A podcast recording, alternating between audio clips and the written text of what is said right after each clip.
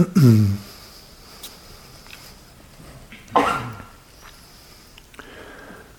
ะโมตัสสะภะคะวะโตอะระโตสัมมาสัมพุทธัสสะนะโมตัสสะภะคะวะโตอะระโตสัมมาสัมพุทธัสสะนะโมตัสสะภะคะวะโตอะระโตสัมมาสัมพุทธัสสะ Buddhang dhammang sanghang namasami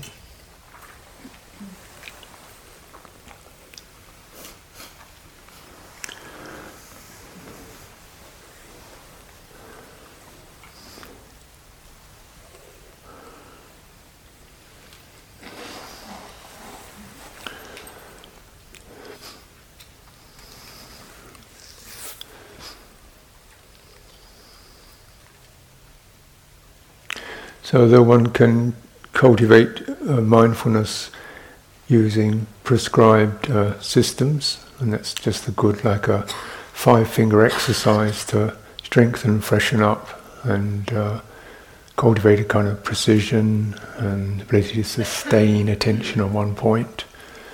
Uh, and this is all like, you know, uh, good exercise.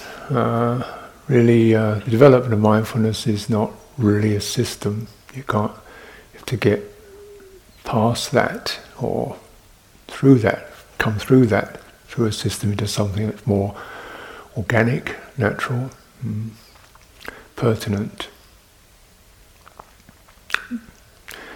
And here the word to bear in mind, um, appropriate attention or yoniso manasikara, proper attention, deep attention, attention to what is suitable, careful attention to what is suitable. So, you know, we kind of, how do we start this thing? Uh, yeah, so we do some exercises, we follow some forms and systems and train ourselves. Uh, basically, you know, sati, you have the four establishments uh, body, feeling, citta, awareness, and uh, dhammas, the various uh, systems and uh, cult and programs that come out of a skillful and unskillful awareness. These four are nested in each other. And the entry place is mindfulness of body because that gives you a, the body is both affected by feeling, which is the second. It's the, um, a base for awareness, a pretty reliable base for awareness, and within this experience, you can you can uh, contemplate the effects of unskillful and skillful factors. So the body is the crucible, or the embodiment is the crucible for the other three establishments. So you have this body. So we have breathing, sitting, standing, walking, reclining, uh, moving around. Mm awareness of one's body internally, awareness of one's body as it's moving past other bodies, awareness of one, what one assumes about one's body as an object, you know, that kind of default abstract notion, uh, which is like a, you know, it's kind of, you know, as if one could see one's body from the outside and we're concerned about what it looks like or what people think of it, you know, this, this derived body. What is the body internally, that's when you go right inside and there's no hair, no teeth, uh, no organs, there's just movement, warmth, fluidities, pressures, so forth. And within that, a kind of stillness. So, internal, external, be, being with that, and then the feeling quality of disagreeable or agreeable uh, feeling, this experience, agreeing, disagreeing, favoring, opposing, um, resisting, uh, relishing, uh, delving into, pulling back from, uh, wanting something to hurry up and pass away, uh, wanting something to stay a bit longer. this is the way that we contemplate agreeable, disagreeable feeling neutral feeling when it comes into poise, balance for a moment, and then swings. So, and out of this uh, feeling is very significant because this uh, is the springboard for uh, activations, sankharas.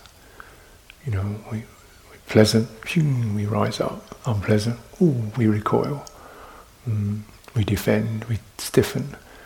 Agreeable, we merge, we, we well up, we reach out, we sink into. Some that those primary forms of activation occur, sankhara. And what triggers feeling? Mm, sense contact and perceptions, mental perceptions. Mm. Mental perceptions. Mm. I'm welcome, I'm loved, I'm befriended, agreeable perception. I'm stupid, I'm late, I'm lazy, I'm the odd one out, disagreeable perception. Mm. Mental perceptions such as this, and so on. Perception, mental perceptions based on present condition or on past condition. I was wronged, abused, unpleasant. I was once loved and now it is no more. Unpleasant.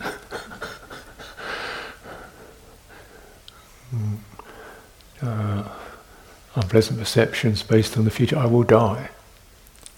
I'll be sick and lonely and old and crumble and nobody will love me and I'll die. Oh, yeah.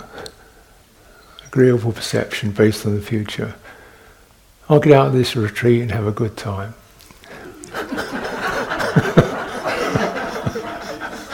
Oh, yeah. what did I do this for anyway? Agreeable perception based on the future. Where is this? Where is all this? This is mind, isn't it? And how the mind is so difficult to to corral, to stabilize. It just swings because it has no location. so it, it, it creates its locations future, past, should be, ought, belong to. Uh, I own this, I am this, I live here, I go there. She is mine, he is, he is not mine. You know, belonging, ownership, uh, I will do. So I believe in. You know, something the mind locates itself in for a while, and then the location sort of fades out, and we have another one. People get located in their views and opinions, their partisan politics, their, their football teams.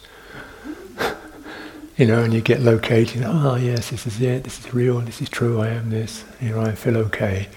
And crumble because there's an opposition to that.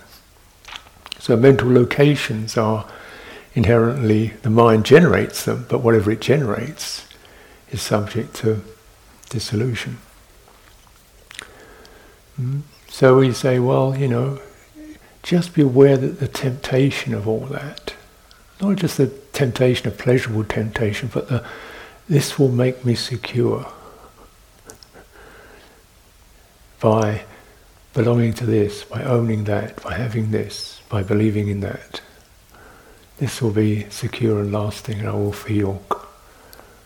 Mm, be careful of that. Yeah, and yeah, you know, say, well,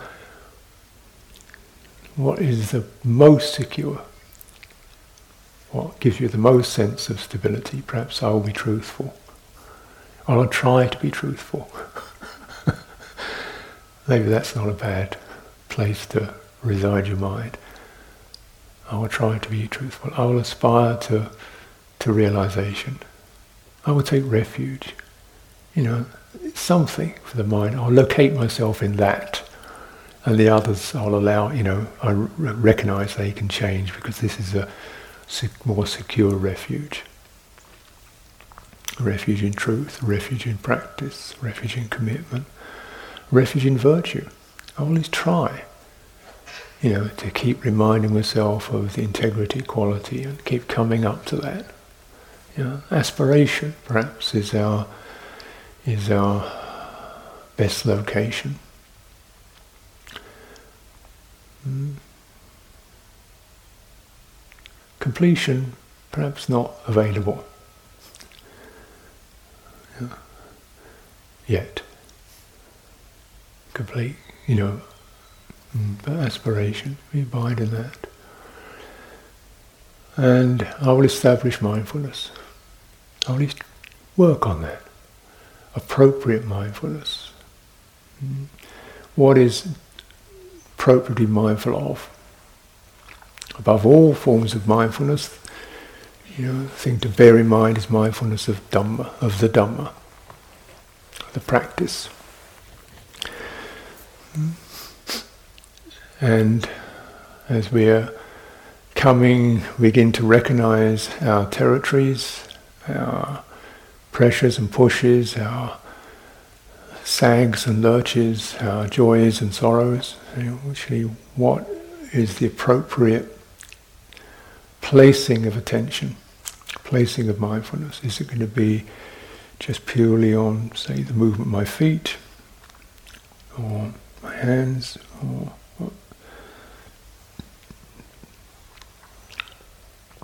we're looking at where is it that, that I, my mindfulness will help to resist that which is sweeps me away? Where is it my mindfulness will help me to bear up and sustain that which nourishes me, that which gives me ground, that which calms and steadies me? Yeah. And this is going to be essentially in the mind and in the mind supported in the body because the mind needs a location in the here and now. And it can't find it as something to rest in except in the body. Right? I mean, you can create an idea, but you create it. Uh, you want something to really sit in and rest in, you need something other than what your mind creates. You can't juggle plates and, and sit on them at the same time. so you, you create this the nest of attention in your body, bring it in there, and you can contemplate from there what sustains mind in a quality of resisting that which is unskillful, sustaining, bearing, up, uplifting that which is skillful, that which I aspire to. Mm.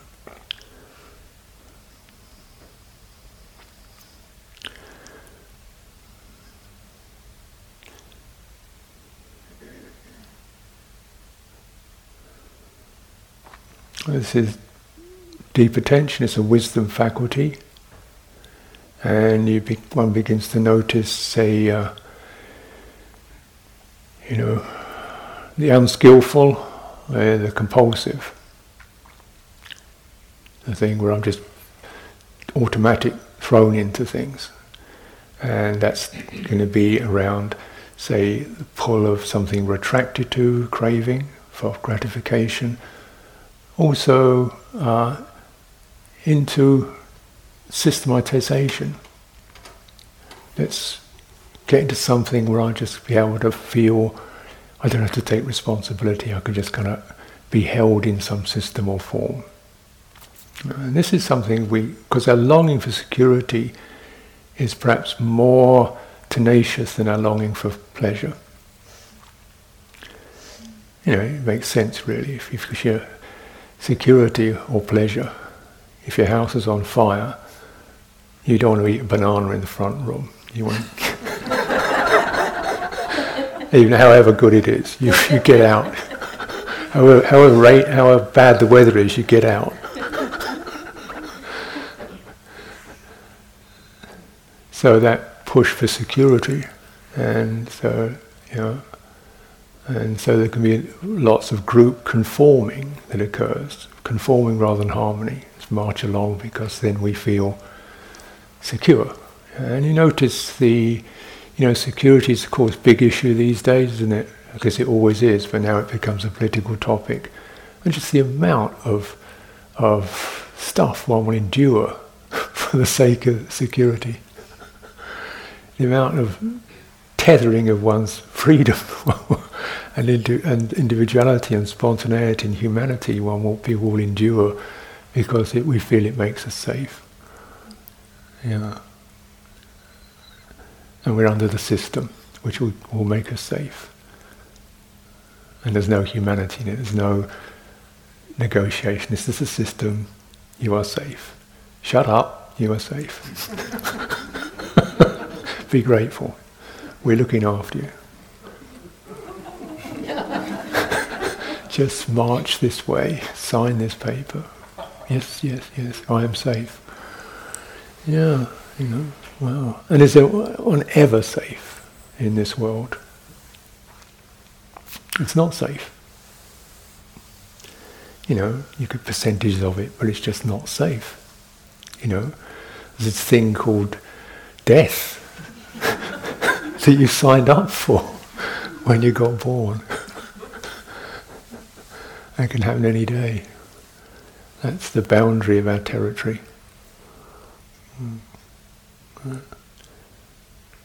That's the pull of push of it. May I conform, then I'll be safe.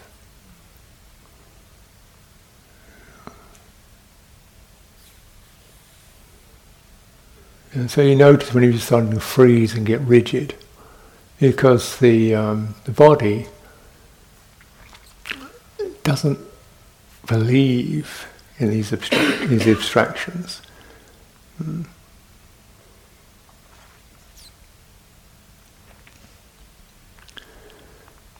Feel yourself pushed, pressured, squashed, shut down, objectified, statistic.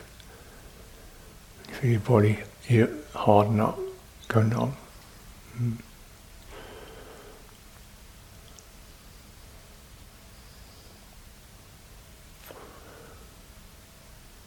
And security, when it's like that, is frightening. Because once that system kicks in and you are uh, a number, a name, you're an object. And once a human being becomes an object,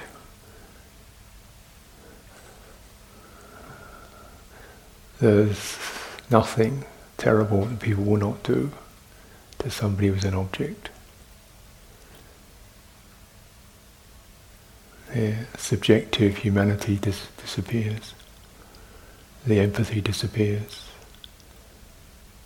You know? the spontaneous outreach of goodwill or offering or patience or gratitude, all that disappears and you're just number, name. Yeah.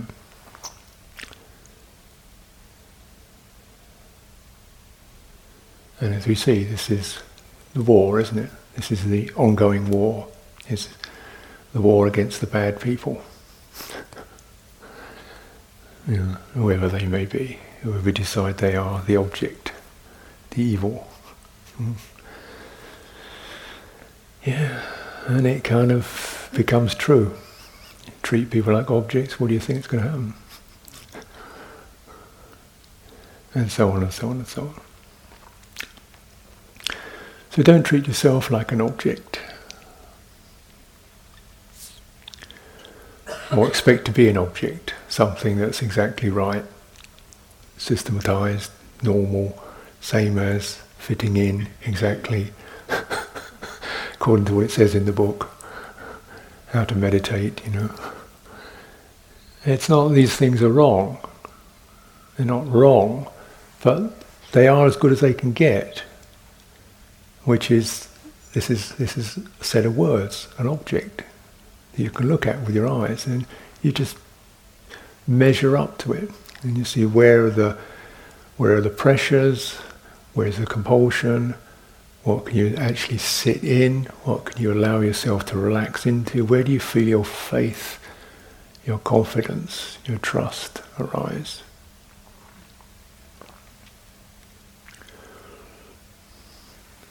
Mm. So even, you know, myself, just my own inclination, such as it is, you know, is I sometimes I might look at a meditation manual oh God. You know, I just can't do it. No. You can't make me do this.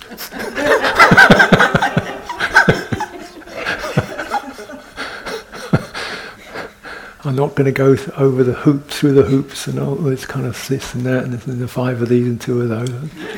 not a circus animal, you know. I just let me be, let me be. and then you sit down. And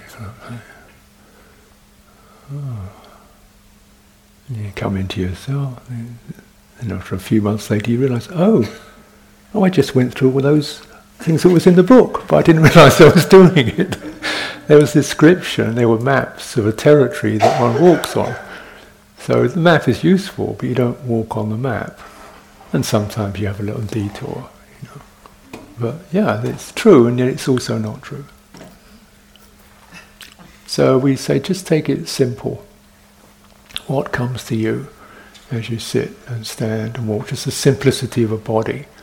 And you feel qualities of agreeable feeling, disagreeable feeling arising, and you feel certain compulsions, pressures to go away, to have, to, to sustain, giving up.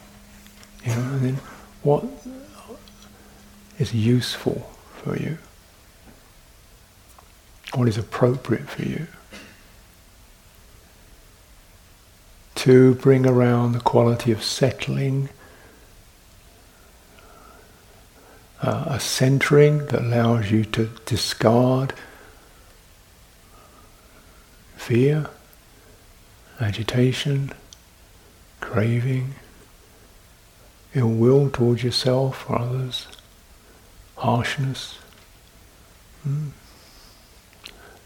laziness, can't be bothered, indolence. What helps you to skim those off? And you realize there's a purity in there, is revealed as you skim away these hindrances and traces and distortions. Come to center. Cannot be defined apart from we've skimmed away that, we've skimmed away that, we've peeled back that, and something is revealed. Mm.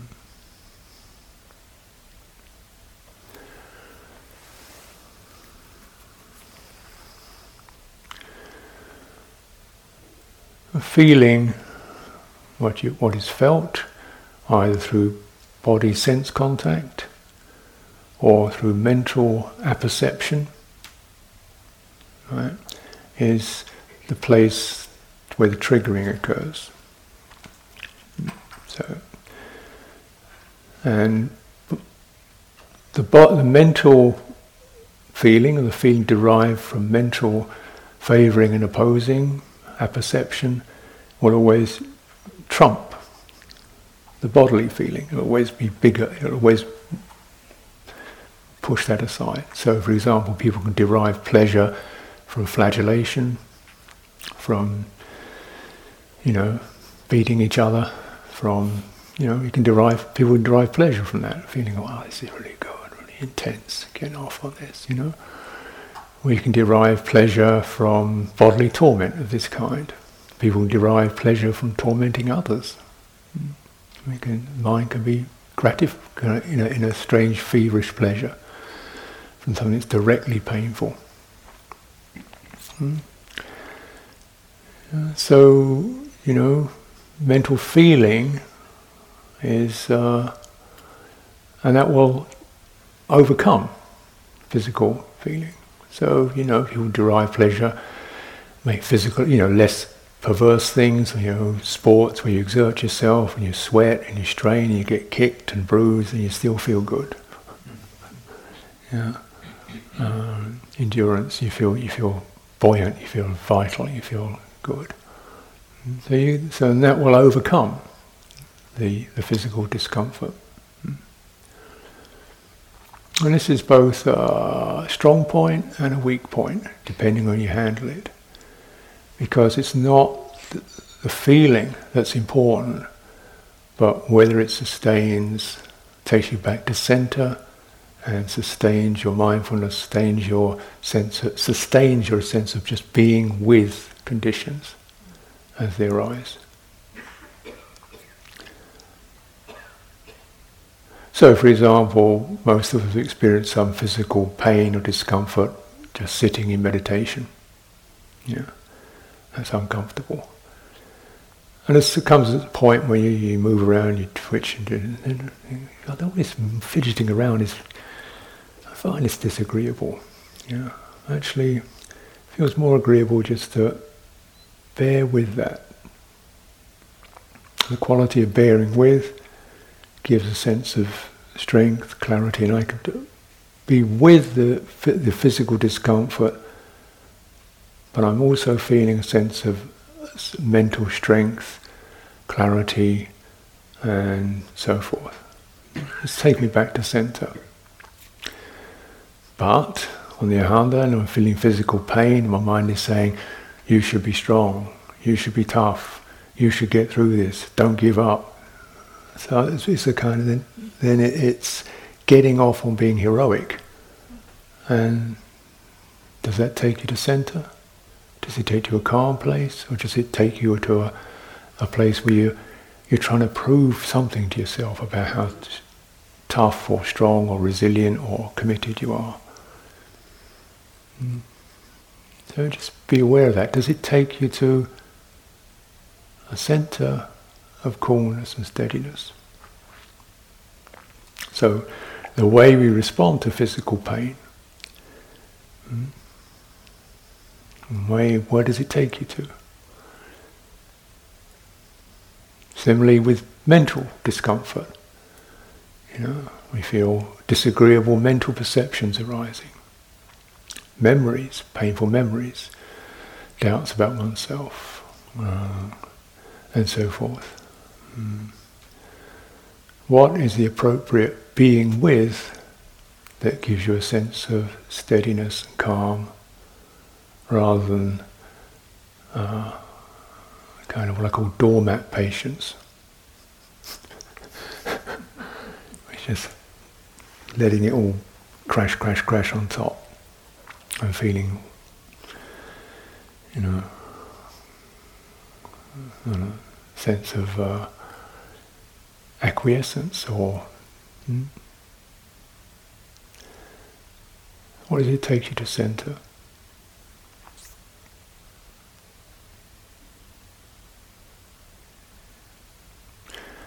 The center is not a defeat. It's not, uh, uh, you know, you give up to experiences. You know, that's the way it is in a kind of defeated way. Mm. It's very important to to just get a sense of this center where the mind is poised, not ideologically poised in an ideology, not centered in a, trying to prove oneself, not centered in giving up on oneself, not centered in what you think you should be, not centered in what it says in the book, not centered in what you hope your teacher wants you to be, but just centered in center. just this. And we're, you know, viveka, one is disengaged from these tides and eddies of perception and mental formation.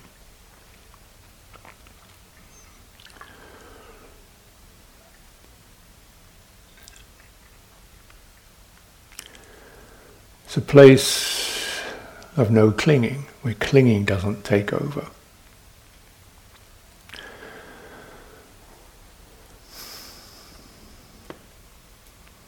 So, mindfulness, being with and witnessing pull of feeling, emotion, perception, activations, ideologies, belief systems, hopes for the future, uh, you know, dread of the future, is now being with the cascade of mind and using the body as a centering system. Walking, standing, sitting, reclining, breathing in, breathing out, whole body steady here, and within all this mass of warmth and pressures and tinglings and contractions, there's a quiet center. The very essence of here.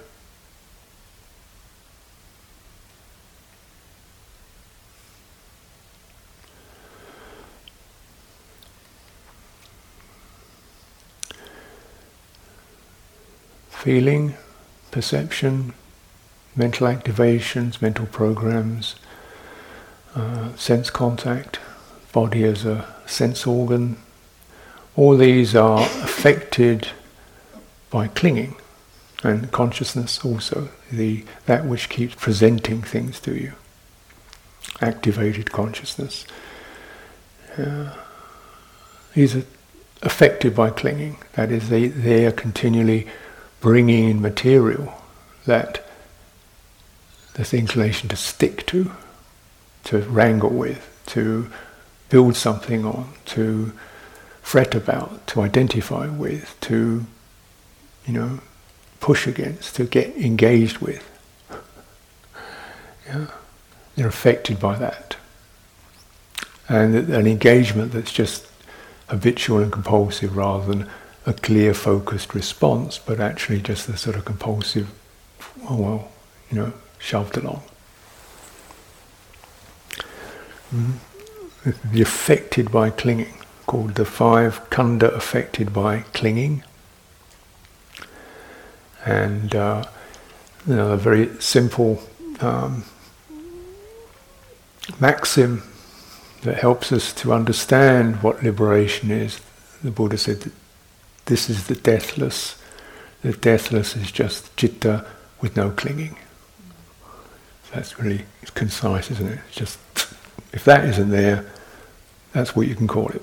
Deathless. If you want to call it something. This center where the ties of clinging, the effects of that sticking, riveting, pushing, resisting, wrangling, entangling, identifying, me, you, that that, that kind of mechanism, that dynamic, doesn't do it anymore, or stops briefly, for a moment, for a second, at any time, to a degree, less. You know, the more less, the, the, the more one is mindful of that very mechanism, and you're with it as it arises, and you step back you see the temptation of clinging, which says this will make you firmer, this will make you happier, this will make people like you, this will prove you're in the right camp, this will make you feel you belong to something, this will, these little, you know, this is the right system, this is the right idea. You will have the right idea, which will be true forever. the answer. this is the answer. oh. We've got it sorted out. We've found the answer. This is it. Ding. And now we'll impose it on everybody for their welfare. Cling. You know? So it's aware of these tides, the tides of clinging as they offer pleasant feeling. Unpleasant feeling, fight it. Unpleasant feeling, fight it, entangle with it, complain about it, whine about it, feel self pity about it, get agitated about it, curse, blame somebody for it, blame yourself for it, blame your parents, blame the world. There's lots of things you can blame for unpleasant feeling. It's got to be somebody's fault. Past life and for unpleasant feeling. No, feeling is just unpleasant feeling is unpleasant feeling. You know, who, why, where, that's, that's it, yeah. that's a topic that one can go into, but right now, here we are, unpleasant feeling is part of life. There has to be room for it to not be clung to in that clinging of resistance. So clinging is not necessarily enjoying, it's a sense of adherence, identification, and what can come out of that. that suddenly awareness is adopted by. And then when we start get going, the movement starts. that's, that's clinging. Clinging, then this movement called becoming. An identity, a plan, a project, an entity is generated in our mind. That's subject to passing away, changing, and not being, again, being something that's of a nature to change. Clinging, becoming, birth, death.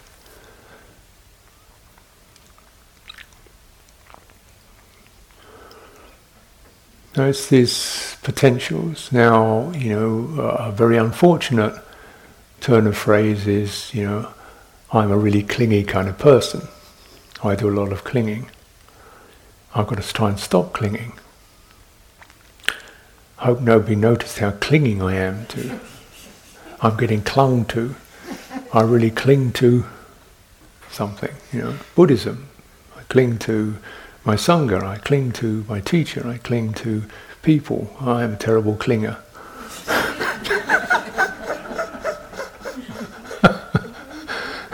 I cling to my house, my car, my parrot,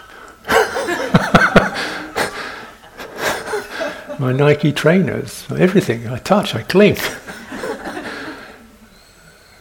Actually, don't cling to any of it. You cling to the perceptions, the perceptions of those things are subject to clinging. You know, if you really clung to your house, it would be you'd be, you'd be stuck to you, wouldn't it?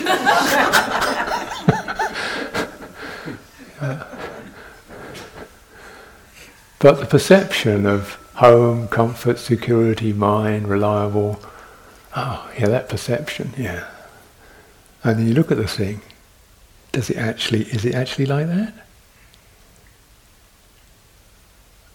Is it, no, you've got to keep working on it, tidying it, cleaning it, fixing it, repairing it, putting the locks on the doors. It's not secure.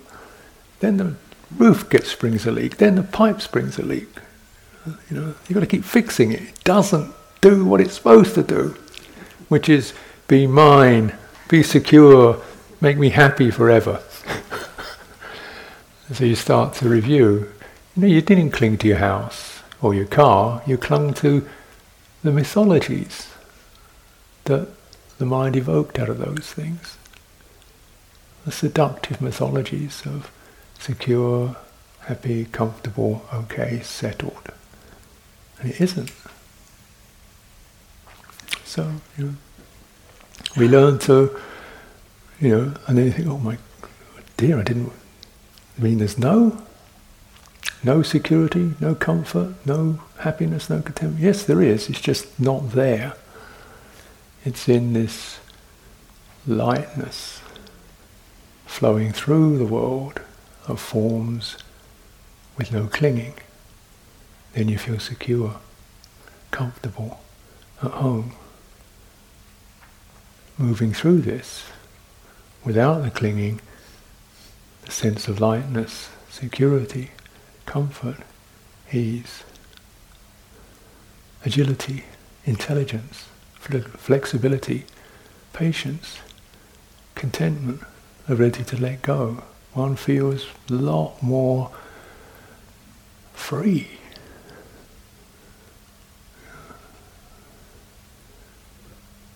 than what clinging provides. It's a, it's a very simple piece, actually. When you get through the mythologies and the fixities and the attachments and the assumptions that just flood in and the mind is riveted in them because it's been told to be riveted in them, it's been impressed upon it for years. And you get through there and say, look, actually, this stuff does not do what it's supposed to do. It does it for a little while and then it's gone. Otherwise, there would be no need to, to meditate or practice. We'd be fine. Yeah. But the mythology persists because you pick up the magazine and there's somebody in their house smiling, happy, contented, comfortable, assured. Wow, where's that?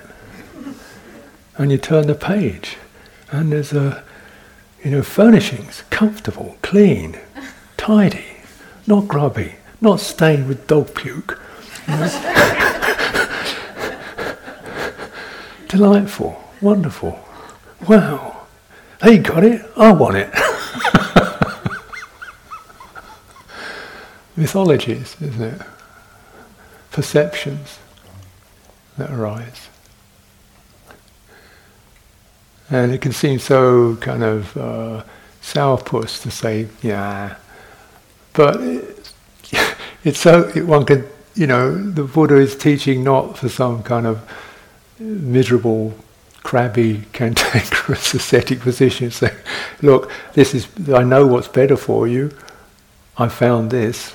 Investigate for yourself. Yeah, just have a little, you know, faith. Just let go of a little bit. A little bit feels good, or you get, you feel somehow steadied in that.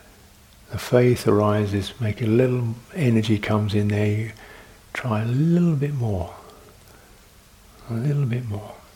And it's not about hair shirts or psychological torture to repudiate something, it's just to cut the mythology, cut the fantasy. Yeah? Or the belief there is a fantasy that would get you there. And to know what a fantasy is, they feel good. Mind loves them. Mental feeling is very, very unreliable. Hmm. But when you place it in your body, you feel that kind of surging, rushing. This is not pleasant. This is agitated. This is feverish. This is pleasant. Going deep, settling, releasing. This is pleasant.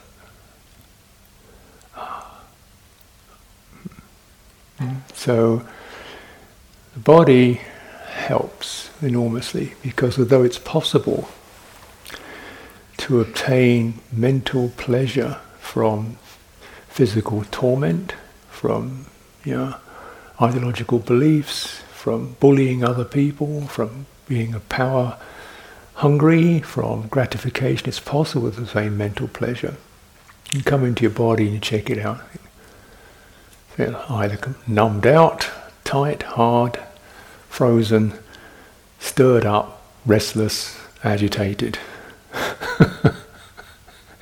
surging with passions that flare up and surge, and or you can feel this calm center line. This is pleasant. This is agreeable. Nibbana paramang sukhang. Nibbana is the most worthwhile, furthest reaching pleasure the pleasure of letting go. Hmm? Not unpleasant. And so this is the validity of mindfulness of body, where the mind can be very easily seduced and deceived. Uh, but your body, you know it. You can know it. You can have an infallible test. Does this bring you to center? Does this bring you to stability? Does this bring you to the place where you don't have to make some kind of effort to prove or have, to hold on? Does it bring you to a place of balance which supports itself?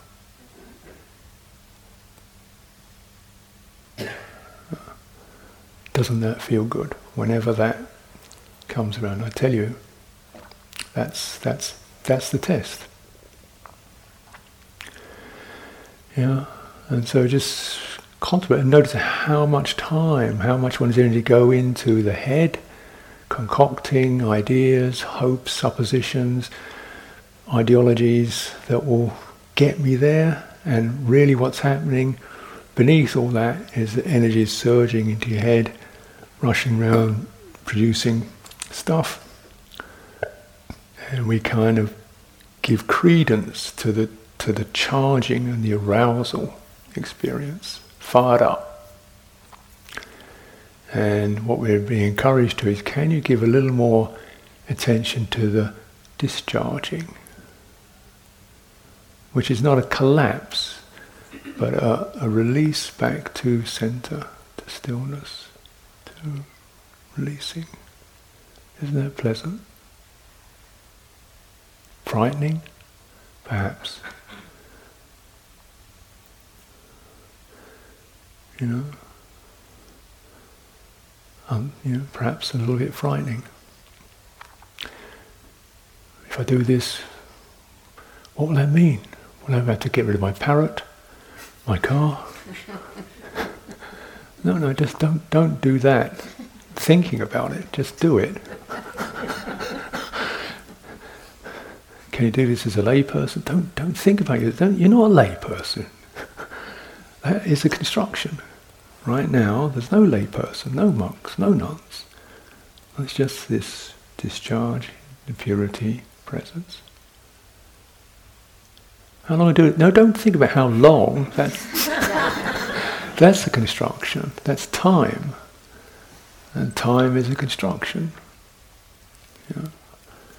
Numbers is a construction, right? Notice what time does. Time is always the push towards you know, moving out or hanging around, waiting, not enough time, too much time, time on my hands, time on my back. Yeah. Time is what? It's a pressure in the nervous system, right? As a direct felt experience. It's another set of perceptions, and sankharas. When you think of what when you say, "How long does this take?" What this means is, "I am impatient." Okay, that's fair enough. Now, how does impatience feel? Can you let go of time? Now, when I get the result? No. that quality, I totally understand and sympathize with that. Yes, now, here you are. And can you stay in that and then uh, take get the get the mind to really drink in the flavour of that, and then you can re-establish activities based on that. And the activities based on that will be configured with the values of the center. Mm. Goodwill, virtue, sympathy, many, many beautiful things arise. The sankharas or the programs and the skillful programs arise from that discharge and they never leave it. They're like the branches of a tree. The limbs of enlightenment, the bojjhanga, are like the branches coming away from this tree of central stillness. They lead out, they inform our actions, our mindfulness, investigation, our meditative actions, our actions in terms of how we are with each other, the generosity, the sharing, the interest, the warmth, the respect. And never leave that. And we feel centered within that.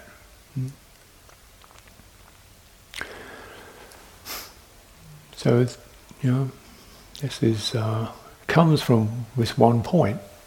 All the beauties arise from this one center line.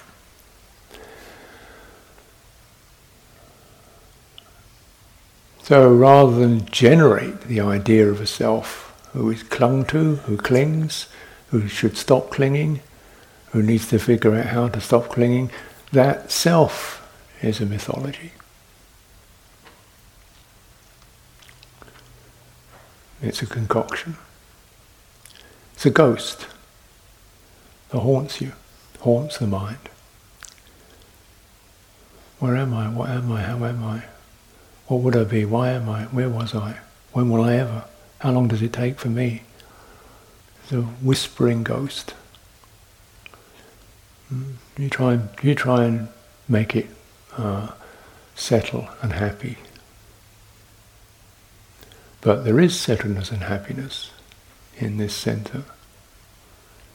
So as we practice,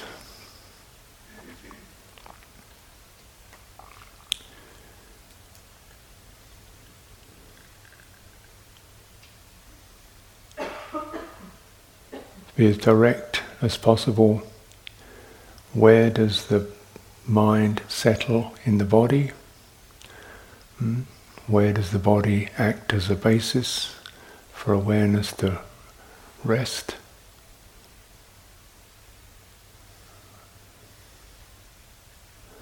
Whereby the tide of clinging can wash over and not be adhered to the potent potentials for clinging can arise. Mm. So we find that line, or look for that line. Mm. You see, so you know you get challenged because you assume, oh, I meditate. I shouldn't be someone who's affected by aversion. I shouldn't be someone who's affected by jealousy. Oh no! I hope nobody finds out you know, I'm affected by jealousy. I'm greedy. I hope nobody finds out I'm got a thing about food. I'm greedy. I really got to try and do something about that because I'm a greedy person. Oh no, I've fallen in love with a yogi six rows back. Oh my God. shouldn't be, shouldn't have that happen to me. No way. yeah. Then I got obsessed about somebody's running shoes and I want a pair like that. Stop it. Yeah, so, you know, this is certainly deeply humiliating.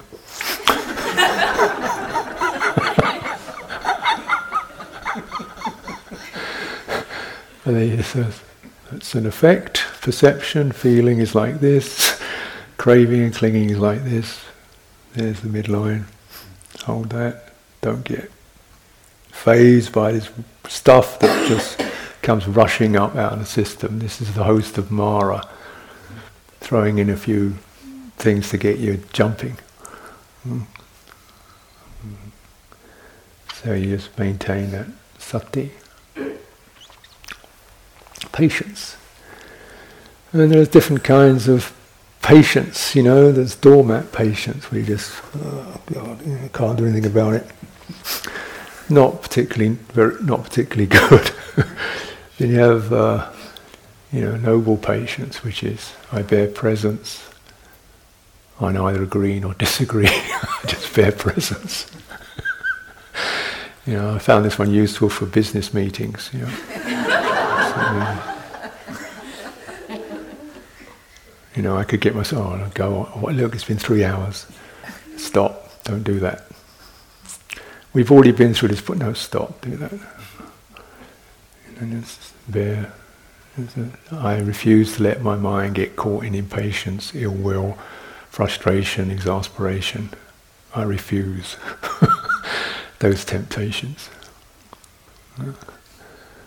We call noble patience. Compassionate patience. I bear with another being out of compassion, out of kindness. You know, I bear with my stupidity, or whatever it is, seems to be mine, with a sense of, oh, she's having difficulty. Yeah. Bear with this. Don't get nasty and critical. Bear with your suffering in a compassionate way, not in a resigned, defeated way, but in a compassionate, noble way.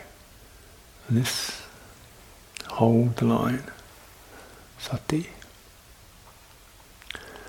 So, in this way, you look around and you see in any situation, in any form, whether it's you know known form, sitting, standing, walking, spontaneous form, moving in and out of breakfast, doing your yogi chore, you know, look for the line that uh, I recognize, you know, the pressures, the pushes, to tantalizing. The why do I have to do this? She got there first. He's grabbed that in front of me. All those kinds of things. I refuse to get involved with this kind of whirling on of, of suffering.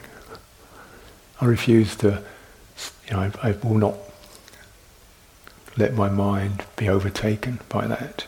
This is my freedom right now, my dignity, my worth right now. The rest of it, just not worth hassling over.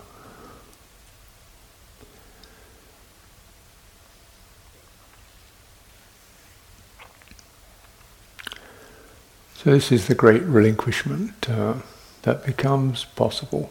Find your way. Within that, realize there are indeed uh, things that are needed, wished for, uh, suitable. Mm.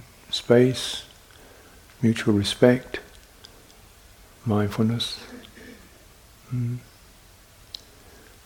the things to put one's energy towards, things that we do have some say over. Whether other people respect me or not, I don't know, but at least I can respect them. Then that's something that doesn't have to get taken away from me.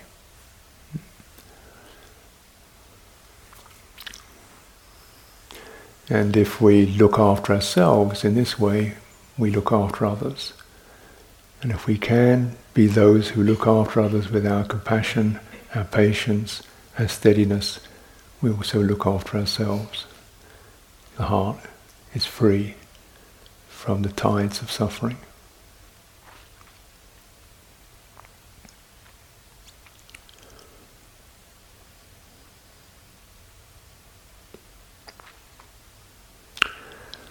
Anyone?